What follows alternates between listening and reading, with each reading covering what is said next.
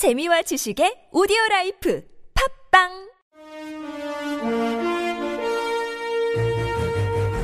여러분의 합리적 판단을 돕기 위해 오늘의 뉴스를 골랐습니다. 백병규의 뉴스 체크.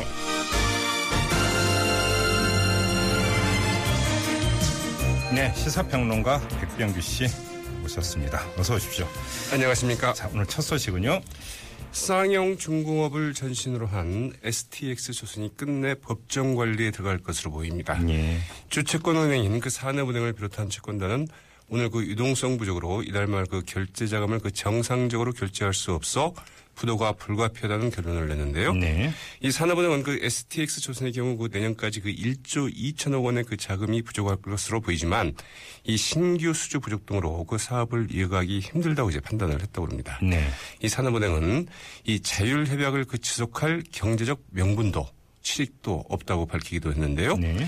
네, 그 네, 이에 따라서 그 쌍용양의 그 평사원으로 그 입사해서 그 쌍용 중공업을 그 인수한 STX 대주주 이 강덕수 셀러리맨 성공신화도 이제 그 불거품이 어, 되게 네. 됐는데요. 네네. 5월 말 현재 그 STX 그 조선 협력업체 미지급금 규모 5천억 원에 이른다고 하죠. 예, 이게 여파가 협력업체로까지 미치지 않을 수가 없네요. 그렇죠. 되면. 예. 아무튼 STX 조선에 투입된 지원 자금이 적지 않지 않습니까? 네, 2014년 4월에 이제 그 채권단과 자율 협약을 맺었거든요. 네. 그 이후에 그 STX 그 조선에 투입된 자금은 모두 그 4천 네, 죄송합니다. 이 4조 5천억 원이 이루고 예, 있습니다. 예, 예.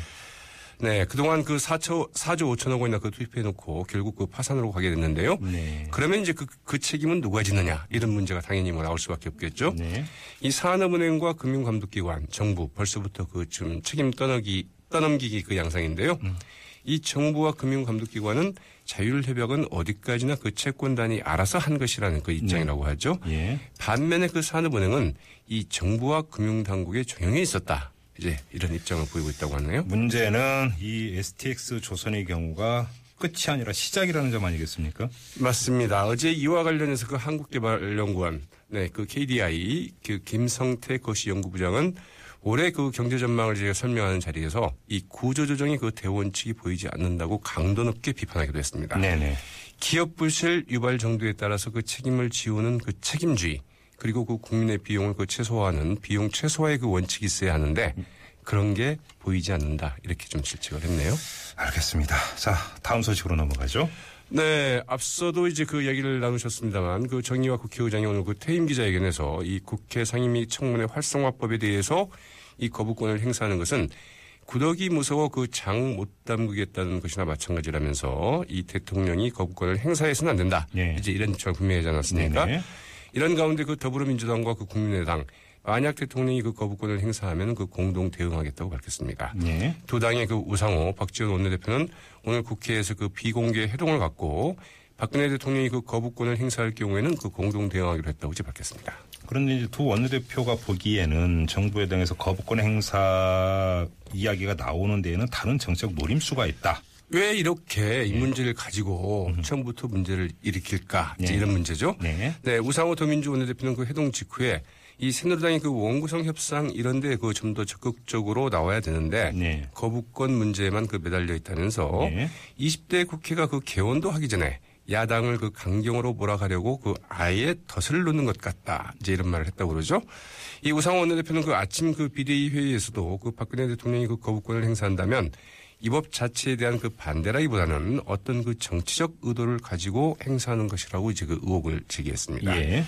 어버이연합 등 그 청와대 게이트를 덮고 여야가 그 대치하도록 해서 새누리당에 대한 그 장악력을 높이려는 것 아니냐. 네. 이제 이런 관측인데요. 네. 이 박지원 그 국민의당 원내대표도 그 새누리당이 내부 문제가 해결이 안 되니까 정치적으로 그 여론의 시선을 좀 틀려고 하는 것도 있는 것 같다. 이제 이런 의견을 표력했다고 하죠. 예. 알겠습니다. 자, 정치 뉴스 또 있죠? 네, 그 앞서도 뭐 이 문제도 그 언급이 됐습니다만 이 정진석, 김무성, 최경환의 이른바 그 새누리당 그 3인 합의 여기에 대해서 그 새누리당의 그 친박에서도 그 비판의 목소리가 나오고 있습니다. 네. 친박 중진으로 분류되는 그 정우택 새누리당 의원은 오늘 그 한 방송과의 그 인터뷰에서 이 선거 후에 도망가고 숨어 있는 사람들과 만나서 그 앞으로의 문제를 협의하는 것은 좀 어이없는 행- 행동이라고 이제 지적을 했는데요. 예. 이 정우택 의원은 그 특히 그 정진석 원내대표에 대해서 이 친박 비박 얘기하지 말자고 한 분이 그 기득권을 더욱 인정해주고 있다. 정말 어이없는 행동이라면서 이제 이같이 얘기했습니다. 네네. 비박계 그 하태경 의원도 이 개파를 해체하겠다면서 개파를 더 강화시켜준 꼴이라고 지적을 했는데요.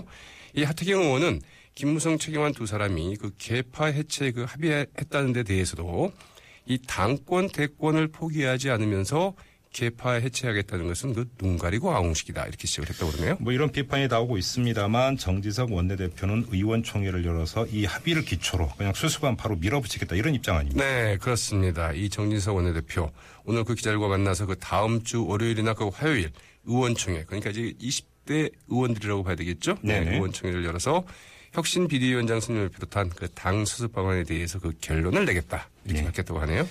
알겠습니다. 지켜보죠. 자, 다음 소식은요. 네, 전교조가 그 전교 네 죄송합니다. 이 교육부가 전교조 전임자를 그 직권 면직 처리하지 않은 서울과 충남, 경남, 충북, 부산, 강원, 전북, 광주 교육감 8명을 직무유기 혐의로 이제 검찰에 고발을 했습니다. 네.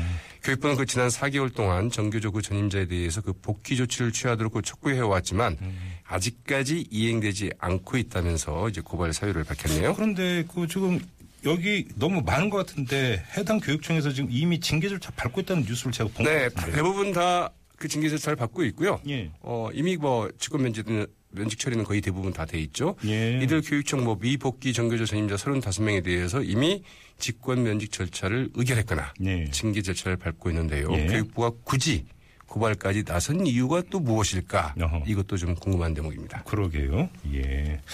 알겠습니다. 자, 다음 뉴스는요. 네.